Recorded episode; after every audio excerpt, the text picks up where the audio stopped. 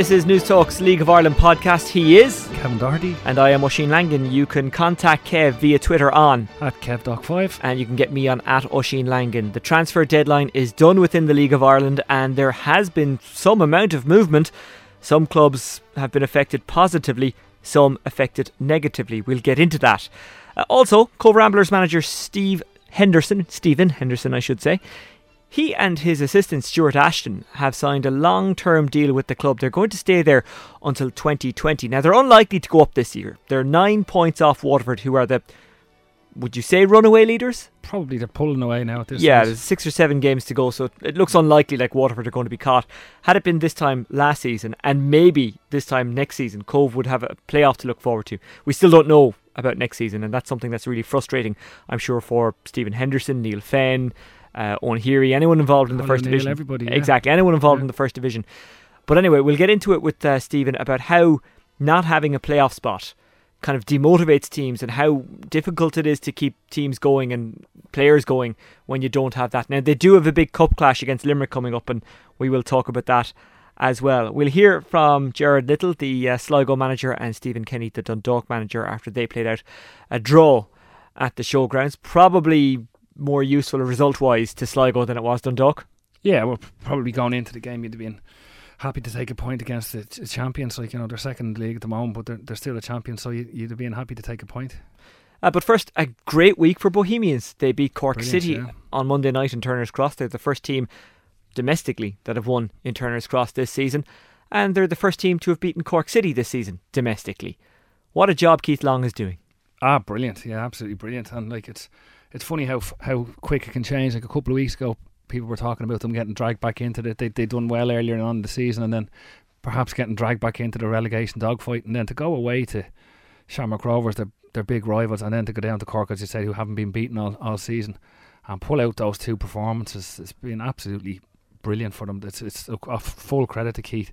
They've they've done really well. They've got players back at the right time what you'd say maybe the business end of the season. Obviously, the the big one coming back was Akinade, but going back to the Rovers game, um, compared to their game against Derry before that, they had Derek Pender back, they had Lorcan Fitzgerald back. It was a much more familiar Bohs side, and, and you can see with, with, with probably their first choice 11 and then maybe two or three more, they look really, really strong. And play 4 4 2, have Dinny Corcoran and Akinade up front to get the ball up there. They don't try and play through midfield too much, get it up, uh, play to their strengths, and look, really, really work for them.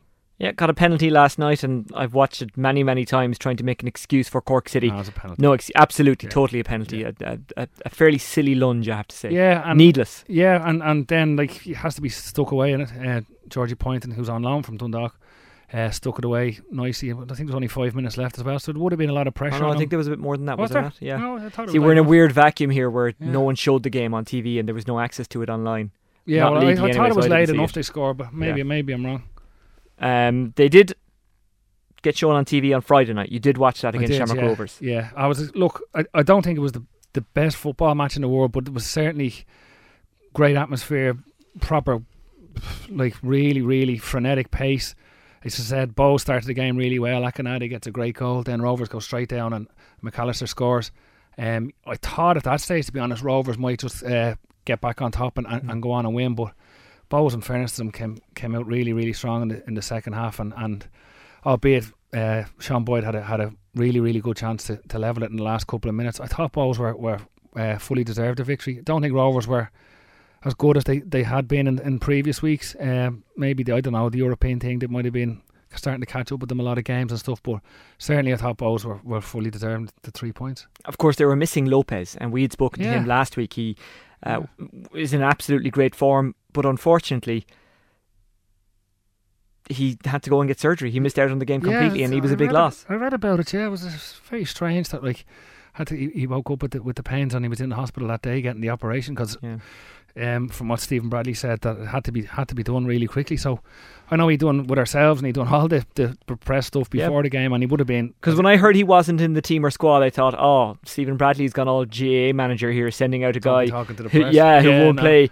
But it, it was quite genuine. It was just I know. I, one of I, I knew there must have been a problem because, as we said last week and before, he'd been playing really well and God, we, we we even spoke to him about Corcoran and Akinade, and he was looking forward to the battle and stuff. And, and, and I certainly think he w- he would have been he would have been the first name down the team sheet. I think, to be honest. Absolutely, Roberto. If you're listening, best wishes to you. Hope you recover soon. It was a penalty after 63 minutes. Yeah.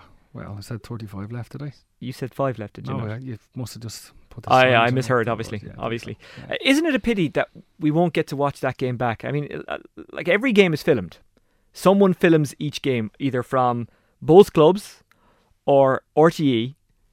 Well, they Obviously, showed, they they have to the take goal. yeah, they have to take the the, highlights for alright. Soccer Republic. Yeah. And I don't care if it's only one camera. It would be great as a fan to have the opportunity to watch all the games back, and I just don't get why they're not all thrown like up the on whole YouTube. 90 minutes. Yeah, I'd, Yeah. I'd watch pretty much all Cork City games back if I got Yeah, the chance. would, yeah, There's one it, or two clubs who actually, in fairness to them, if I request, they will give me uh, an entire match. Well, that's the thing. Uh, Most because clubs do film them now. Yeah. Like, because you're doing your own analysis and, and I appreciate, whatever. yeah, I appreciate most fans don't have that access. I'm obviously in my job lucky Yeah. I have that access, and one or two clubs actually trust me enough to know I'll watch a game and not pass on detail and not pass on anything. I just think it's a pity that fans don't get the chance to do It's a that. good idea, yeah. Yeah, I'm Yeah, sure a lot of Put it up on the whether they could SSE electricity site, RTE, maybe put it up Absolutely, on yeah, their because site. as I said, they're always Air, there. Like every yeah. club, there's you, you see in every ground now whether the RTE cameras or eir Sport Yeah. cameras it aren't even there. First division grounds there'd be two cameramen in, in most because both both clubs are filming the games for them for their own uh, analysis and stuff. Yeah, they could even put it up on their own website. I appreciate again you're maybe adding another cost or it's it's quite awkward for clubs to do that. I know they get a highlights package that they can put up. They can essentially take the Soccer Republic one. But Oh, there's ways of doing it. I remember West Shels and, and it's not as if we had loads and we like um was the chairman was filming the games and putting them on Facebook at the time. Yeah, I remember watching Like- a game against Waterford. Yeah, which he scored yeah. an incredible goal. yeah, it was a great call. Yeah, I remember it. Yeah, Uh, yeah. Shels have actually been to the forefront of that over the years. I remember in, God, it could have been 2004. I did an online commentary for Shelbourne. I don't even remember the game, yeah, well, yeah. but at the time, we weren't doing a whole pile of League of Ireland Must have been around commentary. the European thing, And, was it? no, no, it wasn't at all. Was It was a standard league well, match. yeah, yeah. We weren't doing a whole pile of commentary. Still, not to be honest. And I just wanted to go out and commentate on games, and um, it was a completely voluntary thing, and went out and did it. Yeah, look, it'd be great. The more Even- people that yeah. can see stuff, it's like the better for, for everybody. And as you said, particularly fans of their own clubs w- w- would look back at games, particularly going away. They can't get to Derry, they can't get to Yeah. Finn Harps, they can't get, and, and they'd like to watch it. But- and I don't know whether there could be a subscription service or something along those lines. Pay even, yeah. euro. Yeah.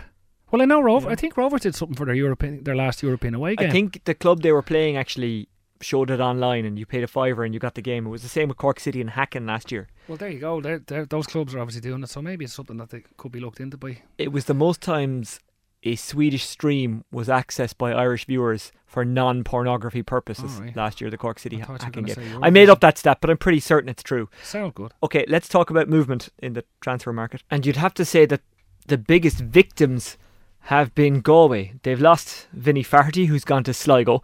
Now, he wasn't what you'd call a regular anyway. He wasn't playing particularly well this season anyway.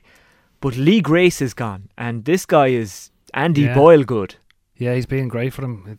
Uh, Shane took him from Wexford up to Galway with him, and it's it's it, it, from the outside looking in, it's it's a it's a strange one to be in such a perilous position that they're in to be losing your what has been their along with probably Ronan and Murray their best player, but like at the back where you're trying trying not to concede goals, like he he's he's been really really good from them. Um, the Faherty one, le- letting them go to what I suppose is their local rivals and their rivals in the position they're in. It seems particularly strange. But as you said, he hasn't been doing great. But he scores goals, Faherty. He hasn't this year, but he has wherever he's been. Like you know, He's capable of going on a yeah, run. Limerick, Pats, them, um, even Galway last year. He he has scored goals, and it's a strange one. Um, you'd wonder what the what the situation is with, with Galway. Like, obviously there were there was offers made um, from Shamrock Rovers. I don't know what the situation with the with the Sligo one. So. Lee Grace only had three months left in his contract. Are they are they saying we, we need to get money in for him for whatever reasons? Maybe maybe you they- they- presume if they've accepted an offer like this, with this short time left in the season, that it's an offer they couldn't possibly refuse. And I, I, I wouldn't blame a club for that in one way. I understand why you would perhaps want to do that, but like they're in a perilous position. It's not looking particularly great for them. And if, if Grace was there, they've a better chance. Yeah, up. I would, I would, yeah, I'd go Oh, as far as saying yeah, I fancy them. But with Grace gone, I'm kind of thinking, and look, you know yourself, uh, like we'd be big fans of Shane Keegan on this podcast. He's been on many times, whatever. but, but with him gone, I just think, oh, That's I'm not sure. But this is the thing. This is the balancing act that I suppose many clubs have to do. Like, are, are they cutting their cloth to suit their measure? Are they are they gambling on the fact that they might be able to stay up without him? Are they more likely to go down without him? Definitely. So I don't know. Like from a football decision, it looks like a, a very very strange decision. From a business Yeah. perspective, look, we're the, we're the first one to give out if clubs are uh, keeping hold of players that they can't afford and and they're they're saying that oh, well we'll we'll keep them till the window is closed and then we'll we'll, we'll be able to whatever deduct wages or, or Yeah. take get them to take cuts or not pay. And I'm not saying go we're doing. it. I'm, I'm I'm just it just seems like a strange one. There must be some reason why they, they needed him to go. To, was it- whether it's to get money in yeah. because they have to Well, balance he's up a free agent in, in three months. So, I mean, they get nothing. Yeah, look, uh, at, you hear them talking at the highest level of football about Alexis Sanchez and everything. He's only one year left in his contract. We cash in now. Now I know it's, we're And it's even more precarious all- at this level. It's all relative, exactly. yeah. And like they have to balance it up. Like if, if if- as we said already, are they more likely to go down? Yeah, w- when he's not there. Yeah. And then next year, if they get relegated, would they be would they lose that money anyway because they're in the fourth division, which is notoriously very hard to get out of, and he could be there for years? Like who? It's it it is from a completely footballing decision. It looks like a very strange one. They're second from bottom. They're on 22 points. Just above them on 23 points are Sligo. That's where Flaherty has gone. Again, that's it makes it even look more strange. Now Yeah. I know they got is a young guy in Ayunga's more or less. He's on loan from is it. Sligo, yeah, but he's weirdly he's- enough. Yeah, but his parent club is in England. I think it's, Brighton or something like that. Yeah. But like it's so you could say there was a like for like. Sorry, he there. was at Sligo. He's gone to go away Yeah, on loan. exactly. So Yeah. it's sort of a like like for like. Yeah. Um, in position, well, you know, he, he'd scored, of course, scored more goals than Vinny Vardy this year. So Yeah. maybe they'd be looking at that side of it. But, but the the Lee Grace one, again, very strange. Yeah, and St. Pat's are currently ninth. They're on 26 points. Finn Harps, who Galway play on Friday night, are on 27 points. What a run they've been on. Oh yeah, look, and, and we spoke to Ollie last week, and like we we had said, he was playing down the chances of going out to Bray, and they go and turn them over. Um, just saw the highlights of it, and again, we the whole thing with Bray is probably hanging over them. We don't want to go into it again, I suppose, but great result to go out there and win, and and they go in, probably going into the Galway game now. Look, if you can pick up another three points, we're not there, but we're getting there. Like you know, to, uh, uh, to guarantee they were staying up, and as Ollie said, that would be an unbelievable achievement for them to stay up. Yeah. Now, we, we concentrated on Galway because they're probably the most interesting regards what's happened so far in the transfer window. Well, I say so far, the window is now shut. Yeah. They've been really negatively affected. You could argue Limerick are in the same yeah, boat. totally. And they're not completely out of danger either. I mean, Limerick are in seventh position. They're on 28 points. They're only a bad run away from slipping It's back only in. one or two games. They've lost an incredibly experienced defender in Robbie Williams. That's Yeah. a bit of a. I'll word this carefully. I didn't see it coming that they let him go and then he went to Cork City. That's how it worked, wasn't it? It well, wasn't that's like what it looks like. Yeah. Yeah. like I don't, I, I, I. Uh, well, what I read, he was he was let go, and then I think it was more or less the next day he was he, he was signed for Yeah. Cork. So obviously there was some sort of talks, but for them him to be maybe deemed not good enough to be playing in the team. And then to go to what we, is the champions elect yeah, is, he came on against. Bulls. Yeah, and that's and that's and and look, he's been a mainstay of their team over the last few years in, in the first division when they were there last year, which they they cruised to the to the title and he scored a lot of goals even as well. And in and in the Premier Division, it seems again bizarre they lose Paul O'Connor, they've lost Sean Kelly. Like, I I. I I would be worried about Limerick. Again, we we don't know what's going on, on inside clubs and why there's playing. Like I don't think they've signed a, a, a whole lot of players. I know they brought Crow in from Norwich and stuff, but uh, it's a it's a strange one for them to. I would have thought maybe five or six weeks ago they'd have been Mm. completely safe and, and look at this Sean maybe Kelly, Europe. Paul O'Connor, and Ian Turner Yeah, already gone now. I think Turner went earlier in the season, into obviously, but well. like, but there were these are all real mainstays of the Limerick side over the last couple of years, and I'll go back to earlier in the season. I don't think Martin Russell was a million miles off. I thought at the time they were very hasty in in, in him going. Uh, and to bring in Neil MacDonald, who look, I, I don't know him, nothing against, absolutely nothing, don't know him at all.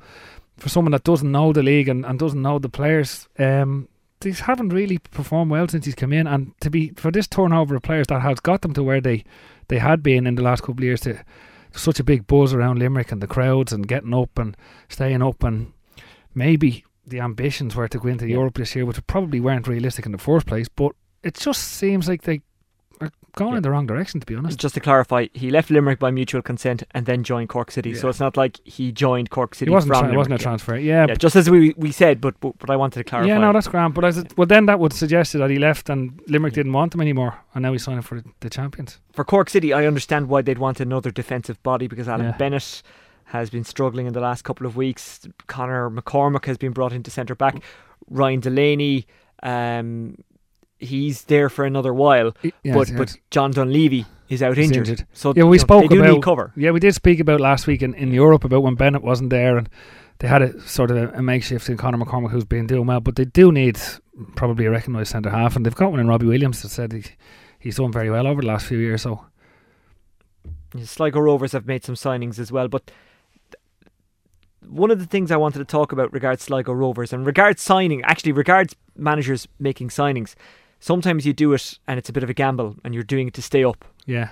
Sligo, oh, that probably isn't the case. They do need the signings, they do need the boost, but obviously Sadlier has gone, so I imagine it's a case of they got X, Y, and Z for him, so they're able to cover what they're bringing in now with that money. So it's kind of responsible transfer dealings. And again, that's only me saying that from the outside. We don't know what's going on in any of the clubs. No, and it, seems that way. That, Like they get money in and it goes back out to try and stay up. And, and look, we spoke already before about Sligo funding, uh, the, the supporters funding things. The one, the Moorhouse signing is a very interesting one because I tried to sign him a couple of years ago uh, at Chelsea. He was at Crumlin at the time. Um, he went up to the north, and I think he's been on trial at Coventry. Goal scorer, really, yeah. really good. Like Which is exactly what Sligo need re- because yeah. they're they're the driest team in the league. Yeah, and and look, he, as I said, he's really looks a really, really good player, and he's obviously stepped up from playing in the Leinster Senior League. Then he went up to North, and by all accounts, he was he was on trial at Coventry and, and doing quite well. I don't know what happened, whether there was an offer made, but I don't know, or maybe Sligo was a better offer. Like, and, and it could be the way the the, the state of uh, what uh, Coventry like at the moment. So maybe he got a more attractive offer at Sligo. Who knows? And we will hear from the Sligo manager very shortly on their draw with Dundalk and just how it sets them up for the rest of the season. But Kevin, from the manager's point of view, I've just kind of mentioned it there, and we've talked about a lot of clubs, and people listening might think these lads don't actually know a whole pile. And what I mean by that is, is we're talking about these clubs and why they may or may not have signed players, why they did or didn't get rid of players. You've been there with Shelbourne as a manager. So you're kind of doing dealings, and people outside the club don't know what's going on. Even people who follow the club maybe don't know what's going on, but you just have to deal with what you have. So, so you're doing dealings in it in a space where the outside world doesn't know what's going on. So you can understand now that you're on this side of the fence. Yeah. How or why pundits say, "Well, we're not sure what's going on." Well, that's we don't know. Like, I mean, you can speculate all you want, and we're talking about Go, we talk yeah. about Limerick. There could be very, very valid reasons why they had to sell players, why they had to buy players, anything. We and just, I'd be very careful on commenting on rumour. Yeah, well, I mean, yeah. and, look, and, look, that's the, the nature of it. Like, again, look, I, I'll give you a, a, an example. I remember like, when uh, when I was a child and I signed Stephen Elliott, and yeah. everyone was thinking, "Geez, Shels must have got loads of money." And Shels are the signing, the signing Stephen Elliott. Mm. They didn't know like what very little Stephen Elliott was looking for. Yeah. Just he wanted to get back playing. But there was those rumours going around and like and sometimes you feel like address them saying, You're mad, like we, we haven't got that type yeah. of money and but it is it's that's what can happen. And yeah, as I said, unless you're in the club, you're on the board, you're the chairman, you're the manager, you don't know. And like sometimes it, again we're going back to I'll go back to the Galway. It might be the most responsible thing that the Galway have done by uh, letting yeah. the couple of players go because they mightn't have been able to afford them or they might have ring fence that for something else that's more essential than staying up, for instance. We just don't know. Yeah. And now that you're outside of football management in the League of Ireland anyway, do you now kind of sit back and say, okay, I can understand why my chairperson made this decision, why the board made this decision. As a manager, I wasn't happy about it, and a manager will always push for what they want. That's part of their job. But that's not how a club should be run. You're you're not just running a first team if you're a club, you're running a club. Yeah, there's always the bigger picture, of course, and you do when you're there yourself. And I mean, I would want all the very best players in Ireland to play with me, but it was wasn't possible. Mm. But you would still push for as as as good as you can get. And look, uh, only the people that are right at the heart of the club know exactly what you can and can't do. And again, I'll go back to it. We'd be the first to criticise if clubs were overextending themselves and, and doing stuff that I said a month down the line, yep. they've probably made commitments and they can't do. Now, the most interesting move I think of the window, well, aside from Lee Grace, that is interesting, and again, one thing we didn't actually mention is that Roberto Lopez is out for who knows, and Sam Bone got a Yeah, yeah. facial injury, so that's probably why they needed to really push through the Grace move. Yeah, maybe, I think they've been after him for a while. yeah, maybe maybe they up, Yeah. yeah. but maybe they said, okay, we need to go we've made a it. couple of offers, which I know they have, uh, but now we really need to go and get him, and that's why there was such a push, and that's why it was so late. And maybe that's why Galway had to accept it. Yeah. Because they were thinking, well, actually, that is a really good Yeah, maybe offer. they, uh, He's maybe- three months left in his contract. Yeah, because they, they had been after him for a while. If you're to again, I'd be fairly reluctant to comment on rumor, but I know they had been after him for a while. There's been talk, yeah. yeah, um, And Galway, Galway. I mean, what we're talking about here, saying Lopez out, Bone out. Yeah. Galway might have said, well, maybe they might give us a few more, a few Exactly, more yeah. for him. Like the clubs, they have to play the game as well. exactly. And those injuries only kind of happened on Fridays, and it happened quite late. Yeah. yeah, Friday, exactly. yeah. So that, there's another kind of angle another to it. yeah. Uh, okay, Kieran Kilduff probably made the most interesting move Yeah. of the window, aside from Lee Grace. But he's moving out of the league. He is going to the Jacksonville Armada in Florida. They, they play in the second tier of American football, so one below the MLS. This is what he had to say to off the ball about making the move and uh, why he's doing it. Listen, I played 10, 10 years in League of Ireland football, Yeah. and I've loved every one of them up until last week. Do you know what I mean? It was. I, I, it's not like I'm leaving and going. I had to get out of here. I'm, I'm too good for it or anything like that. It wasn't. It was literally this opportunity landed in my lap. It ticked a lot of boxes for me in my personal life, and then I was kind of saw that like I'm not going over there to to just you know for the sun and to the for, for the beach. There's there's an opportunity for me to, to progress here. You know, it's a it's a growing brand and franchise over there. You know, soccer, as I've been told, it's it's it's taken off. You know, and I can see that. You like chatting to Richie, like some of the teams you go and play. You can play the New York Cosmos now in three weeks. You go to I go to San Francisco. I go to Puerto Rico. I go to Canada to play Edmonton. There's you have to go to Miami. Like it, it's an opportunity to go play in big stadiums in, in, in front of good crowds and Mm. see amazing cities that otherwise I mightn't have got to have seen. There's an opportunity for me to earn another contract maybe at a bigger club or another good contract at the club I'm at. Yeah. So there's there is a big scope there for progression and like Richie himself went over there and signed a similar deal to myself and he, after four months he ended up getting a move to Miami and literally you know they're the, they're probably the best the biggest and best team in my division uh, the biggest budget and you know he's after you know it's nothing but a successful decision for him um, I chatted to Tommy Stewart who's at Sacramento Eamon Zayed is out there playing for um, the Indy 11 and doing well he scored the winner last night in their game you know, so it it is a growing, it is a bit of there is a land of opportunity out there. Yeah. Um, it mightn't be for everyone. You know, maybe fella in his lower twenties, the dream of England is still alive. You know, it's you know everyone's holy grail probably at younger ages was to go to England. You know, and play for Liverpool or you know get get get the Ireland caps and all this. And maybe that in your later career, then you realise well, there's other opportunities too. You know, it doesn't necessarily have to be just across the water there. You know, the, the short trip. You, there's there's other things, and if you're willing to go and experience it, you know, I, I felt like I'd nothing to lose. I was, um, you know, I, I I really am looking forward to the Yeah. experience, and Just- I am. Kieran Kilduff speaking to off the ball, and that's an interesting point that he makes. Kevin Doherty, he would stay at Dundalk if he was staying in Ireland. He'd stay at Dundalk. He's happy, but this is an opportunity he couldn't say no to, and it's it's not like the opportunity that players look for mainly, which is in England, and then they try and go up the leagues or go from the Championship to the Premier League or try and get into the Ireland squad. He says he's acknowledged there, you know, he probably won't play for Ireland, but it's still a great adventure. It's still a great opportunity to develop he himself, to give his family an adventure, and to just have a new adventure. It's like adventure's the thing. It's exciting and it's a, a completely different league and a different probably style of football and it's a different lifestyle. I mean, he's talking about the apartment and the the pools around and outside apartments and different, just a general different lifestyle. And what did he say? He's 28 now. Yeah. he's been in the league a long time. He's probably after the exploits of last year, and he's probably done as much as he can in Ireland. Being brutally honest, like you could go and win four in a row with Dundalk, but they're not going to. Like, so you're going to start the, the whole process again. And Yeah. they got so far in Europe last year, and he's, they were unlucky enough this year. But like, it's a completely different uh, left field a little bit to go Yeah. over there to America when he, he probably, as you said, could have stayed at Dundalk. and it's a new at- avenue for players. A lot of guys who get to 26, 27 probably think, okay, England isn't going to happen for me. And up to now, they might have been demotivated. But look at what Kilduff has done. It's opened up a new avenue. It's kind of put a a new platform for players to go to. It's not the traditional one, but it does maybe add another layer to the league that, that this kind of move is available and you can better yourself without necessarily going to England if you're in the league and you're still and you're in your late twenties and England hasn't happened for you. Yeah, yeah, and, and, and that's the thing. He, he look, there's been he's, we've already heard him saying about the likes of Richie Ryan over there already, and yeah, that's the Richie he was referring to in yeah, the clip sorry, there. and like it's there has been a couple, but the more that go, the better they do, the more that will follow and stuff. And look, we don't want to be losing our players. That's first and foremost. Yeah. But like, if if it's not always has to, lads are going to progress, and as I said, there might be very little more that he can do. Like he mentioned Mm. on off the ball last night, he was there for Rovers European great run. He was there for Dundalk last year, so it's, it's something different.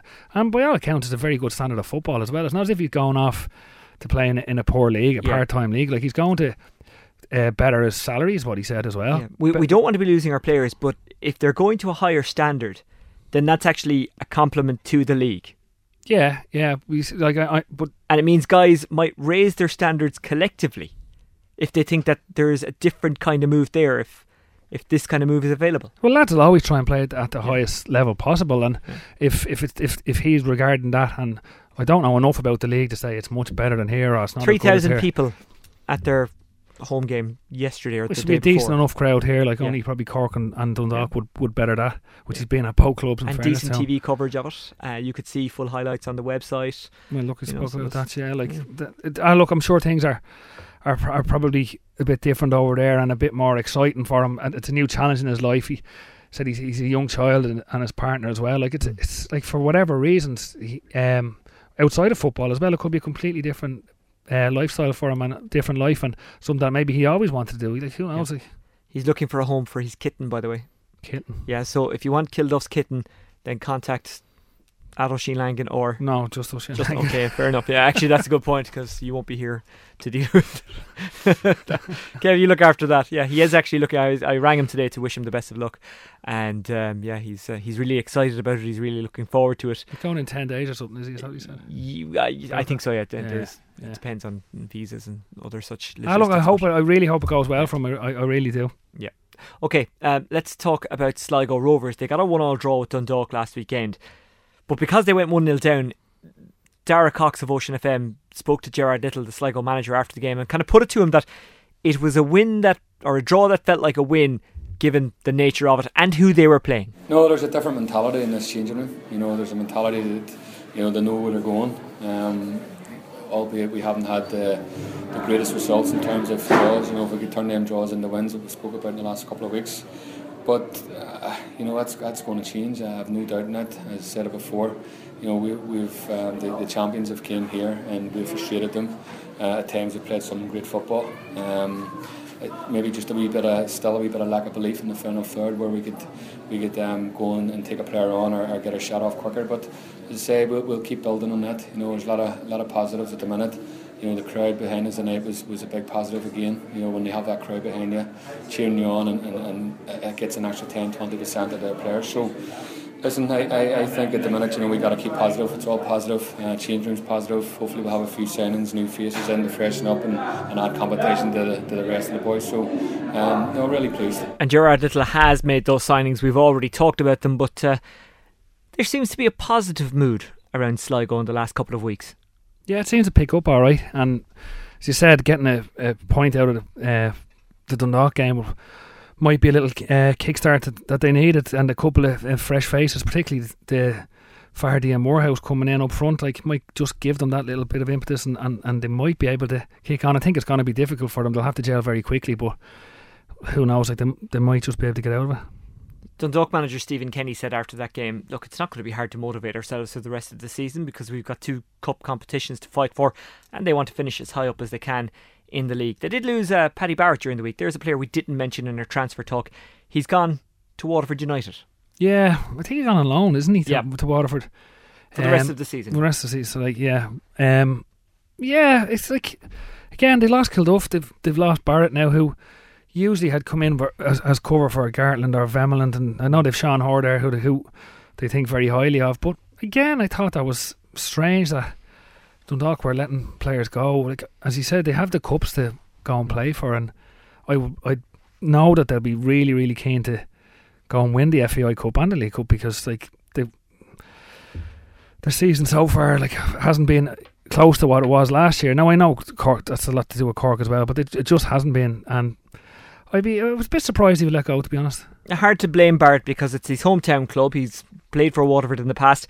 And they're going well. They they are going to win the first division. Yeah, and they're making. I mean, they signed Paul Keegan last week as well, beat off Premier Division competition for that as well. So like, they're certainly going in the right direction anyway. I should make it clear I'm making money symbols. I know. Yeah, uh, people can't obviously see that, but, but they have cash at the moment. Waterford. Yeah, well, look, and, and, Power and, has pumped it in. And, Steve, and Stephen Henderson said earlier on, they seem to be doing it. No, doing Stephen, right, Stephen like, Henderson know. is going to say. Oh, we yeah. haven't played that bit yet. Oh yeah, you just ruined. I, I would you ruined the magic of podcasting. I'd say he probably will say that that they, they seem to be using it well. You've just made it awkward now, introing. I think Hendo. people. I think people know at this stage. I don't know. I, I mean, how many people? How old were you when you found out about a certain? Don't. What? I know what you're going to say. Stephen Henderson, how are you? Uh, in this, in no way, shape, or form, pre-recorded intro. You and Stuart Ashton have signed a new deal with the club. You'll both be there until 2020, and um, I, I, guess management, as as as fun as it can be, is also quite tough. It's um, it's something that requires dedication. It's uh, maybe you'd say yourself a vocation. It's almost as if I know what he's going to say here. if you think it's a vocation, agree with me now, Stephen. It's a it's a vocation. Um, yeah, and it's hard work. And you know, part of the reason the three years is because uh, there's still a hell of a lot of work to do, Oisin. Um, you know, we, we had a strategy, we had something in place that we wanted to start putting uh, in, in in place down in Ramblers, and then obviously the the league format changed, and we kind of went a little bit south with it then because you know we we had a certain way. This is the way the league was. This is the way we, we'll try and go within the structures of Ramblers, and then it all changed.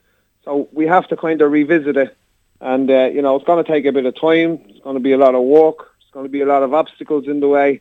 But ultimately, we we, we really want to get Cobh Ramblers on a sound footing because there's some centenaries coming up in, in about five years. But we you know we want to stride towards that and not limp towards it. So we're absolutely delighted that uh, you know we're going to be there for the next three years. But like was Kev was saying, you know, there's a little bit you know nervousness there because there's a lot of hard work involved in it. How much did that mess you up, the change in format? Because if this season had a playoff, you'd be in a great position, but it doesn't, and it looks like Waterford are going to claim that one and only promotion spot. They're nine points ahead, so uh, even with the most hopeful of hearts, you'd have to be realistic and say it's probably not going to happen for you this season, but it doesn't mean the season is a write off, but it's certainly not ideal, is it? No, it's not ideal because we play Longford Town now uh, next Saturday, and if the playoffs were still there, you know, we, we'd be expecting six, seven hundred people at that match. Uh, we're not expecting that for now because I think everybody's thrown in the towel. We haven't thrown in the towel, but support-wise, they've probably just looked at it and said, "No, this is done." But you know, let's let's look at this. Uh, our club was in it. You know, we don't have the finances to compete with any, and I include Cabinteely in this, by the way. I don't know where. Do you know what I mean? The players they're signing you know, we don't have that kind of finance. So for us to be in second place is, uh, is quite remarkable from the players that we have there. So, you know, we're, we're delighted with that. But, you know, um, the, the removal of the playoffs has meant financially, you know, the last few matches are going to be quite difficult. But the way the fixtures have actually worked out, Shane, we're, we're, the last series of games, we're, we're, going to be away more than at home anyway. So, yeah. you know, we'll have to just get on with it. And Stephen, last year when we had you on the podcast, you were talking about the, the business model of Cobh Ramblers. Now, business is probably the wrong word to use because it's actually pretty much all voluntary. You're like a really well run GAA club. Everyone is giving their time for nothing. So, in that sense, even if you don't get the six and seven hundred people in through the gate, I won't say it doesn't matter because, of course, it does, but you're not banking on it. It's not like you're desperately now scrambling around looking to finish out the season because you've kind of essentially planned for it. Well, we did plan for it, but uh, it does matter because you know these people give up an awful lot of their time and they get tired from it and they're exhausted from it and they have uh, other things going on in their life that they need to dedicate themselves to. So it does matter. We, we want people coming in the gate, you know, so we can put more structures in and make it easier for our volunteers, not harder. So, you know, we never turn around and say it doesn't matter. Uh, we're not here to make life hard. We're here to try and make things as enjoyable as possible for the people who are within the club. Like you say, there are there's a, there's a lot of volunteers there who work extremely hard for us, and you know that they are the heartbeat of the club, not just our club, but any club. without them, we all shut down. It's as simple as that. But uh, you know, we, we we want to progress. That's that's ultimately where we want to go. We want to progress. We we want to be as professional as we possibly can, and that takes money, and it takes investment, and it takes uh, the the local community to get involved with you. It takes local businesses to get involved with you. That's proven harder than we thought it was going to be. Uh, you know, but we're hopeful that we're going to have a bit of good news uh, at the end of this week. So fingers crossed on that. But, you know, it's um, you know, we we want to progress, Oisin. You know, we don't want to remain an amateur club, and we don't want to be running volunteers into the ground. So, uh, you know, it does matter. We would have liked to have had six, seven hundred people in the gate. Would have liked to have brought a few bob in. And you know, sometimes, Oisin, sometimes that money can just go to the volunteers in some capacity, just as a reward, and just say thank you we're not even in a position to do that for them at the moment. But you know, I'd love to be someday just turn around and say, lads, there you go. Thanks very much. Stephen, has there been any indication at all? I know you probably might hear the week before the season starts next year, but has there been any indication about what the, the format of the league next year, the first division, given that three teams are coming down? Is the are the playoffs going to be reintroduced? obviously when you're again you, are trying to put a, a, plan in place or a strategic plan for five years or whatever, and not to know this even at this stage must be difficult. Has there has there been anything? Do you know? Kev, you're, do you know what I mean? That, that's an absolutely brilliant question. We're coming up. We've six games left in the fourth division. That's what we have left, and we still no idea what the structure is for next year. You know, and, and that's quite incredible. And that's why I'm saying, like, uh, with three years, you know, we're we're, we're going to be waiting. I don't know when we're going to find out what the format's going. All we know is going to be tens two tens. That's all we know. Are the playoffs going to be introduced? Uh, we're guessing they are because uh, you know the, the, it's the right thing to do in terms not just for the clubs but for supporters, but for us to be kind of uh, getting badgered into putting up five-year strategies, and you know we don't have a strategy regarding the league.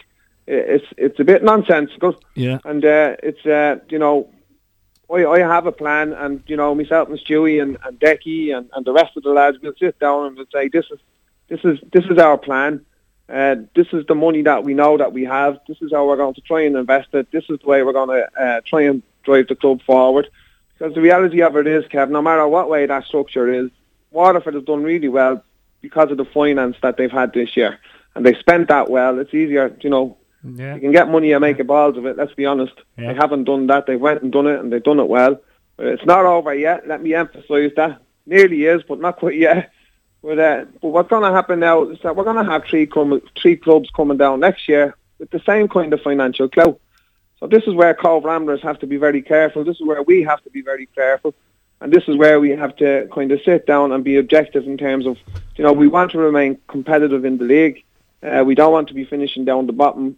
You know, how do we uh, get the best out of our club with the resources that we have, uh, well, knowing that three clubs are going to come down and blow us out of the water finance-wise.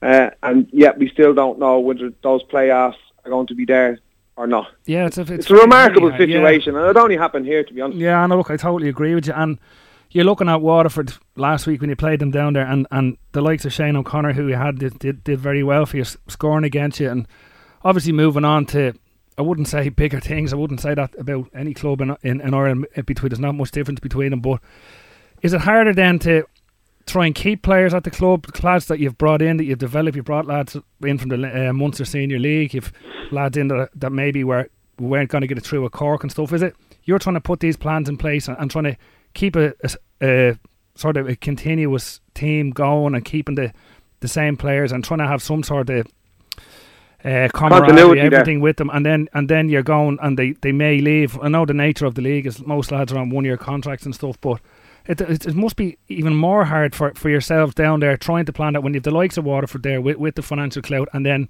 you've obviously your your big neighbours as well could probably come and take whatever player they wanted off you. Yeah, and Limerick as well. Yeah, you know, it, it just seems all the Munster clubs are after coming into uh, you know the pots of gold. Uh, we haven't, so we have to get on and do what we have to do. Uh, if you look at us this year, you know, up to last week, uh, we were only six points off uh, uh Waterford. And I remember when I was actually manager of Waterford, we came second one year to Derry City. We lost the league by three points. But that season, I, I'd lost uh, Graham Cummins to Cork City and uh, Fletch. Uh, Kenny Brown went off to, to Sporting Fingal, and I felt if we had yeah. kept those still, we would have won the league that year. And I kind of get that sense now when O'Connor and Comerford has been one of the most consistent. Yeah. The two of them have been probably Waterford's most consistent performers, and you just felt if we had had the finance to hold on to those two boys, added with the lads that we that we brought in, you know, would have been a lot closer than what it is. But we know that's the situation, Kev.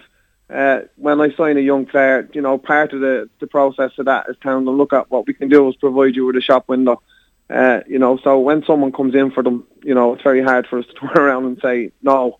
So, you know, when when that happens, you know, there's a, it's you know, it's a double-edged sword. You're kind of a, you're disappointed to lose the player, and B, you're kind of you're saying to yourself, look at what we're doing here is working.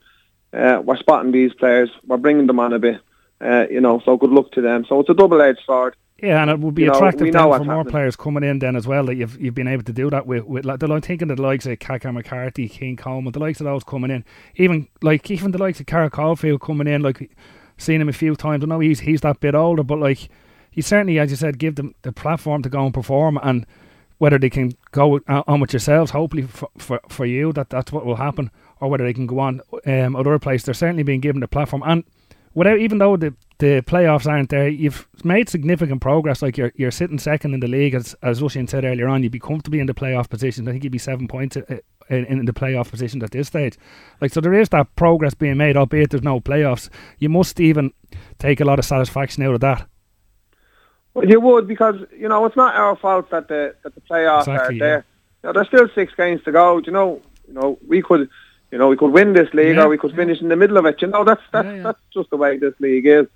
But uh, you know, but the the players that you mentioned there, and and the part of the difficulty, and Kev, you know this better than anybody.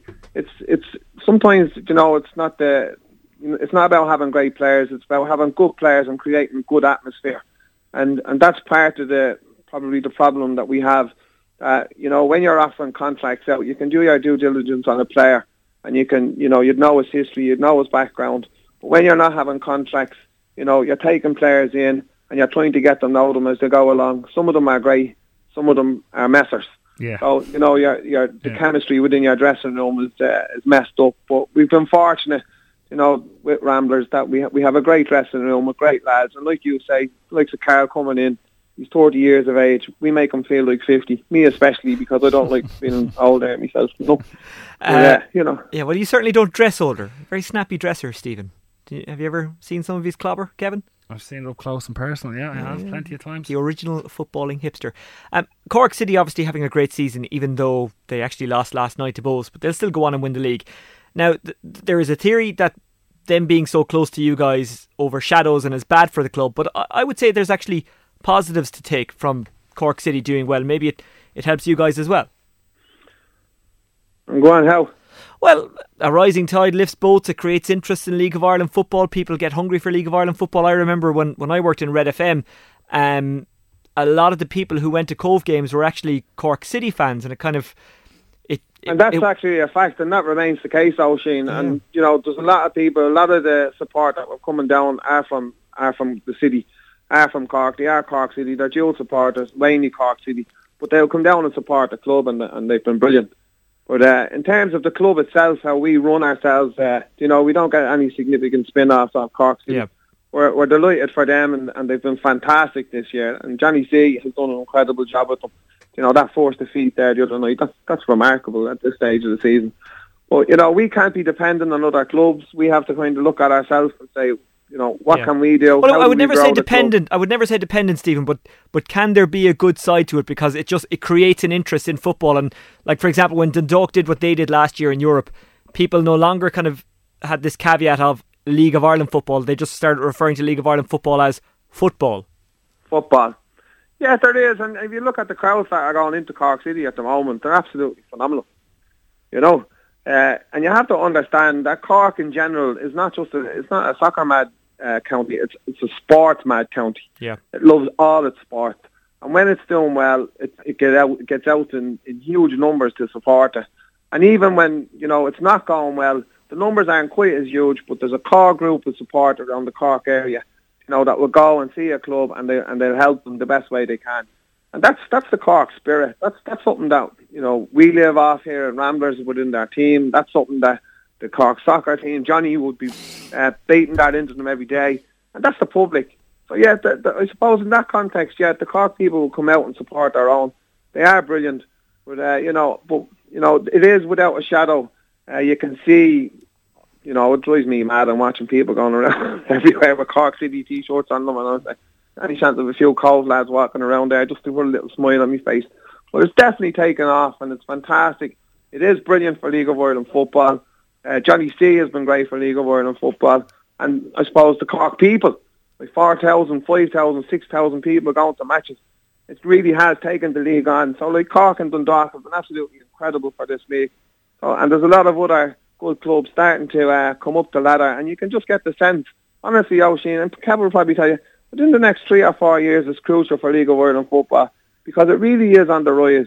And how we market this and how we how we embrace this and push it on from the FAI to the clubs, to the supporters, to the administrators, how we push it on, next three years are going to be critical for League of Ireland. Yep, and you seem to be taking it on yourselves and driving it yourselves and not waiting for anyone to do it for you. And that's what you got to do. Just before I let you go, Stephen, you do have an FAI Cup game to look forward to, but you don't have an easy start. You're up against a Premier League team and a pretty good one in the shape of Limerick, but I guess you know, you'll be going all out for that one and giving that one a real rattle, and it's at home, which is a very good thing. Well, you know, we, we give every game a rattle, and you know, like it's a, it's a, you know, Limerick are going through um, a little bit of a rough time at the moment. You know, uh, it's at home. It'll definitely bring the crowd out, that's for sure, because it's a Munster derby. Limerick, Limerick are a fantastic club. They're absolutely brilliantly run. They're getting support. Again, we're going back to supporters again. Oh, Shane Kevin, see the support down there that Limerick are getting are brilliant. So I was actually delighted that we got them in the Cup. A, because it's a Premier club that we can really test ourselves against. Uh, B, you know, really attract the crowd. And, you know, it's one of those games that, like, when you look at it, uh, if the pundits look at it and they're saying, is there banana skin somewhere within this, uh, you know, this, this group of games? You know, it could be us. We could be the ones that, that surprise Limerick. Because on our day, Oisín, we're a very good side, as are Limerick what I will guarantee you, it will be a very uh, competitive cup tie, and, we, and you know the fact that it's going straight to penalties as well. All sorts of stuff could be happening on the night. We beat them in the Munster Senior Cup final. Was that last year? This year? Yeah. Uh, no, we we, bet, we were the only team beat them in the league last year. Yeah, that's right. But didn't you not beat, beat them in the Munster Cup as well last year? The start of last year think you did in own Cobh. That's right, yeah. There you go. Uh, but they they bet us this year. Yeah, all right, yeah. It was, it was oh, we, previous we, year, yeah. We, we forget about that one. Yeah, okay. Well, I said nice last re- year, didn't I? Nice research there, Kev. nice research. Well, it just shows that they can beat Kev, we're going to have to have a conversation if you're going to be bringing the sloppiness on board the podcast. Well, look, that was the one I stuck. It was I was paying more attention to the league last year That's for obvious reasons. And I have to say, look, if, if people haven't been to Cobh for a game, get out to that match against Limerick, especially if it's a sunny day, if it's a warm day. Get around the town because it's a beautiful town. I was there last week. Uh, now, by accident, we couldn't get a hotel room in Cork, so we stayed out in Cobh. But boy, am I glad that Cork was oversubscribed because Cobh is a beautiful town. Um, Stephen, really best of luck for the rest of the season, and thanks for talking to us. Thanks very much, lads. Stephen Henderson, the Cobh Ramblers manager there. You would have to feel bad for the first division clubs, and indeed, actually, the, the maybe the third club, the one that finishes third from bottom in the Premier League, who go down this year because, as you're aware, I'm, I'm not a complete FAI basher. I do think they do a lot of things well, but this whole thing of having no playoff and making it a 10 team league, that's disgraceful. I mean, they have screwed over an awful lot of clubs and an awful lot of footballing people by making that decision. Yeah, and like they were asked, clubs were asked to put five year strategic plans in place, and obviously you would have been thinking of, well, we can might get we could hopefully get into the playoffs next year and then maybe go up the following year or whatever and then to, to allocate budgets yeah. to talk to signings to do everything and yeah. be maybe aiming for the players and then for them overnight to be gone. Yeah. Now, just to be fair to the FAI, it wasn't just them who pushed this through. There was a Premier League Club Alliance, a mm. Premier League Power Rangers, whatever the hell they call themselves. They're the ones who actually really did make the decision. Now, not every Premier League club voted for a ten-team league. No, but I, but there are ones who did. They pushed it through, and I'll tell you, they have an awful lot to answer for. Yeah, and, and and another thing, I'd say at the moment, looking at the league table, there'll be plenty of them that are really, really sorry that they did vote for it because there's obviously some of the ones that, that did vote for it are, are going to go down. Possibly, possibly, possibly. Um, and I understand why they did it. I like I, I can understand I the clubs. Well, clubs have to look after themselves. Yeah. But uh, well, put it this way: if you were in charge of Shelbourne and someone said yeah. to you, "It's going to benefit Shelbourne if there's yeah, a I get you. No, yeah, I know what okay. you mean. Yeah, I, I, I, get you, but surely you have to have some sort of foresight, like, and, th- and, and think, Oh, actually, what if there's, there's three teams Yeah. going down? There was only there's only twelve teams in the league. What about Like, the that's a product? quarter of the team. What about the product? Yeah, the ten-team as- league is aside from that, yeah. but from if you want to be completely selfish about it, as you said, there's a, you have more of a chance of going down if three teams are going down. Yeah. and then it's going to be harder to get out of it again, the first division. So, didn't make any sense to me anyway. And and one of the things that really affects the first division, last week or the week before, Waterford were playing Cobh, Mm. which is a big game, and it, it was Well, particularly first big then. second, wasn't it? Exactly because if Cobh won that, then they were really back in the race. Yeah, But I was looking and I was thinking, haven't they played each other seven times this season already? yeah. Well, that's it. That's Now I know there's only what seven teams in the first division, but there's only going to be ten in the Premier Well, next there's year. eight. There's eight teams, so you're Yeah. playing sort of like Eight, yeah, sorry, yeah. But you're playing each other four times, and it's going to be the same next year. And Yeah. then, well, and it's going to be the same in the in both leagues next year. Well, I assume it is. I don't, know how many times are are they are they going to? I, I just don't know what are they going to play. The first division, are they going to play each other four times again and have Yeah. that extra? But whatever about the first division, your main product is the Premier League. That's how you sell football Yeah. to the people. Well, yeah, I know what you're saying. That's what they're going to be interested in. And to have only 10 teams just makes it so samey and teams will be playing each other continuously. And I remember um, when they reduced it before, I remember I, thought to myself, it. And Well, what was that like? Ridiculous. I remember. yeah, as, as, uh, and you, Yeah. you can talk about it from the playing point Yeah, of view, well, I remember. And I'll say from from the fans' point of view, and okay, I was a journalist covering it, so maybe that, that's different again. It was so samey. It was so hard to make it exciting when the same teams were meeting over and over. What was it like from the playing point of view? terrible. And I did it for, it- did it give- year I yeah. played for Bray was uh, 2008 or 2009. I'm not sure. Hmm. We played Galway seven times that year. Like we had played them in the league four times. We played them in both cups. We Yeah. were replaying the other one. Battle of the Promenades. Like, yeah, maybe they should have built it at that. Although for that would have been the, Salthill Devon, really. on the wouldn't it? seventh time, maybe. But like, yeah, it's, it's you're playing against the same team every few weeks, and as I said, there's cup competitions. There's only 20 clubs in the league. Yeah. Like, so you're gonna, it's gonna be boring, repetitive. Look, we've, I think we've spoke about this before, but it's just, Yeah. it just and not gets. It's The irony is that our conversation about the boring, repetitive nature Is of what the league is going to be is pretty boring and repetitive. Yeah. And it's a bit like Michael Dignan's rant about Sky Sports a couple of weeks ago. It's kind of pointless because it's signed, sealed, and delivered. It's done. There's nothing we can do about it. I'm Uh, sure but they change it their mind tomorrow. They, they, they make seem to make these decisions. but for this anyway. season, when did they make this for for That's true, for, yeah. this? like two or three weeks. Again- no, I think it was December. what it was like? they- it was, was it January? It was, It was late anyway. It was late. Clubs had their budget in They place. weren't very Stephen far into their five-year strategic plans anyway when the decision Yeah, was made. That's for sure. weren't. I, I actually get angry thinking about it because Yeah. it's one of these things that if you have to make a tough decision, I understand that some people might be upset by, it, but they didn't have to do this. No, They didn't I- have to do this. don't see the You know? logic in it whatsoever. I really, Yeah. really don't. And that's coming from said playing in it, coaching and managing it. And again, and, God, I'm going off another rant here. To go back to the, at the time uh, about everyone was consulted. now. everybody wasn't consulted. I can tell you that for a fact. Not everybody was consulted. All the clubs, like it's. Oh, I don't know. Don't want to get angry again. I got angry about something last week. Oh, Angry Kev. No, Angry Kev is coming not- out again, not is he? the reputation I have. Really? I'd like to keep it that way. No, I'm not. I don't think I'm very angry person. Well, you were angry last week Well, when you were going on about your two league. Uh, Me- Sorry, three league medals. Well, I wasn't. I was just saying about the registration thing, and then there was a I got a, I got a few uh, bit of reaction off So, alright. just in case you didn't hear last week, Kevin was talking about 2001 One, two, when yeah. Shelbourne won the league, St. Pat's lost points, and then it kind of became uninteresting. And there was talk from Ollie Byrne actually wanted to play Pats at a playoff, but you guys wouldn't do it. Um, and I was saying, I was asking, I was making the point that maybe that league medal, because of the nature of it, didn't mean as much as the other two, and you were saying it did. yeah, it is. Yeah, Yeah, but it but it could. yeah. But it, but it does. Which is worth more, the 2001 League of Ireland medal, or the 2010 Leinster Championship medal that the Meath players won? I have no idea because I don't know. I don't know anything about that. I can see evil Kev come out No, I again. don't, I don't know anything about that. You'll have to go in and tell me the story. And you got that. reaction to it. I had, I had a few few people said it to me. That's all. No, nothing major. I know. I look, and that, that was the thing. Yeah. There was it was nothing uh, against Pats or anybody like Yeah. at all. It was just been carrying around me for Was th- fifteen years. Was there a few nice to know. jibes? Not really. No, no. I don't get that much. Uh, what's the word? You've Traffic. composed yourself again. The facade is back. Yeah, I'm back. Nice Kev is back. But we all know what's lurking underneath. Inside every man is a struggle between good and evil that cannot be resolved. I am evil Homer. I am evil Homer. I am evil Homer. You see, I, I used to be able to go out and shout at the players, and I need to do yeah. somewhere. Uh, I don't. I try not to do it at home, like so. Yeah. I'll, I'll uh, do a bit in here maybe instead. Okay, that's it for this week. Uh, you can get Kevin on at KevDog5. And you can get me on at Oisin Langan. Um, we will talk to you next week again. Enjoy whatever game you're going to this weekend. And by the way, do contact us and make suggestions.